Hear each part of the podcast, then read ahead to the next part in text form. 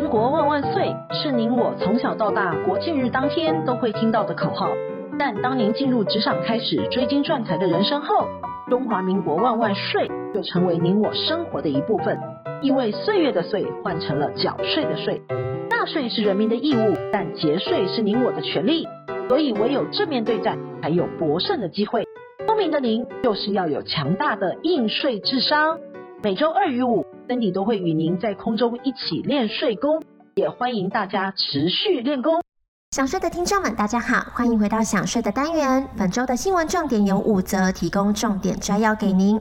第一，个人捐赠乌克兰赈灾专户，扣抵上限总所得二十趴。第二，假卖股真卖房，限期补报税。第三，股东生前借钱给公司，继承人应申报遗产。第四，CFC 新制明年如期上路。第五，税务小常识，如何以被继承人所遗留土地抵缴遗产税呢？第一，个人捐赠乌克兰賑灾专户，扣抵上限总所得二十趴。五月即将到来，也在提醒您要缴所得税了。去年呢，推出了手机报税，方便又快速，获得全球八十四万户响应使用。但去年的服务是比较阳春的，只能查询所得以及扣除的资料之后，直接以该资料申报缴税。但如果是想要修改或者是补充资料的话，仍需要用电脑申报，或者是到国税局临柜办理。今年呢，推出了手机报税二点零，民众使用手机进行申报或者是缴税的作业，经系统自动带入申报户的成员的所得以及扣除的资料之后，若有其他资料要提示，或者是内容有误要修正。已经可以直接用手机直接编修了，您说这是不是很有感呢？而对于一般小资族来说，想要节税，可以多加利用抚养亲属以及列举的扣除额。首先呢，多抚养一位亲属可以增加八点八万的免税额，将所有可以列报的亲属当中，又以直系尊亲属的效果是最好的。如果呢是有年幼的弟妹想要列报抚养也是可以的。当然呢，在列报亲属抚养的同时，其发生的列举扣除额也是可以一并计算的。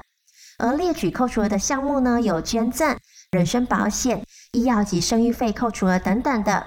近期呢，俄乌大战，不少民众发挥爱心，捐款给乌克兰赈灾专户。报税的时候呢，可以依照个人与综合所得税总额二十趴的额度之内，可以列为当年度的列举扣除额。公司呢，可于营利事业所得十趴的额度之内列为当年度的费用。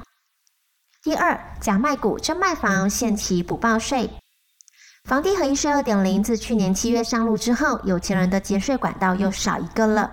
那为什么这么多高资产族爱用公司的名义买房呢？包括租金支出、贷款利息等成本可以抵营所税，法人赠与可以免除赠与税，以股权分配出售无高额的土增税问题。但去年七月房地合一税二点零上路之后，个人交易其直接或者是间接持股过半的公司，而该公司有五十趴以上的价值是我国境内的房屋或者是土地，便视同对房屋及土地的交易，应申报房地合一税。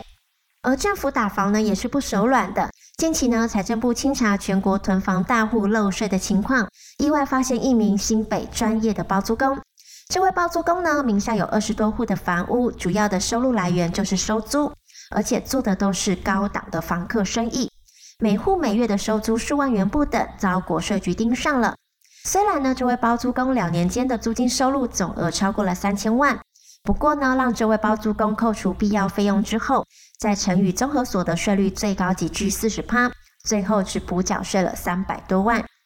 但若包租公拥有土地，承租人跟他商量，未来打算在当地经营工厂，等租约到期之后，厂房可以归地主所有，并商量直接以地主为起造人。因为双方约定以地主为起造人，未来也约定由地主取得使用执照，可依民法准用买卖的规定，依买卖的税率课征六趴的契税。第三，股东生前借钱给公司，继承人应申报遗产。开公司有赚有赔，但若股东借钱给公司，截至死亡日仍未受偿，这笔借款的性质呢，就是股东对公司的债权，可以依遗赠税法的规定，属于该股东的财产，应列入其遗产税申报。国税局呢审查甲军的遗产税案件，发现甲军生前呢是 A 公司的股东，而 A 公司的资产负债表当中呢有巨额的股东往来，经公司提示了股东往来的明细资料。查得截至甲君死亡日起，尚有两千万的借款尚未清偿。继承人呢，漏未申报该笔的债权，因尚未届满申报的期限，国税局主动辅导继承人于申报期限内完成补报。第四，CFC 新制明年如期上路。欧盟的税务不合作名单自二零一七年起开始公告，自二零二零年开始，每两年更新一次。最新一份租税不合作名单黑名单是维持不变的，而灰名单除了引入国别报告交换机制平和，并增加了十个国家或者是地区，包括了贝里斯、英属维京群岛、以色列以及台商近期积极投资的越南等，而香港以及马来西亚仍留在灰名单当中。由于呢，这些国家或者是地区未来可能面临欧盟的制裁。加上呢，台商过往习惯透过境外公司持有欧盟地区公司的交易，若企业架构当中设立于黑名单或者是黑名单国家或者是地区的台商，未来呢应多加追踪各国修法的方向，尤其呢现今法规多变是常态，进行架构规划需要审慎评估，更需要定期的检视。OECD 呢去年提供了立法范本，定义了全球最低税负制的适用范围以及运行的机制。宣告集团合并营收超过七点五亿欧元的跨国企业，预计自二零二三年起将适用全球最低税负制十五趴。针对课税不足十五趴的地区，母公司所在国有权补税。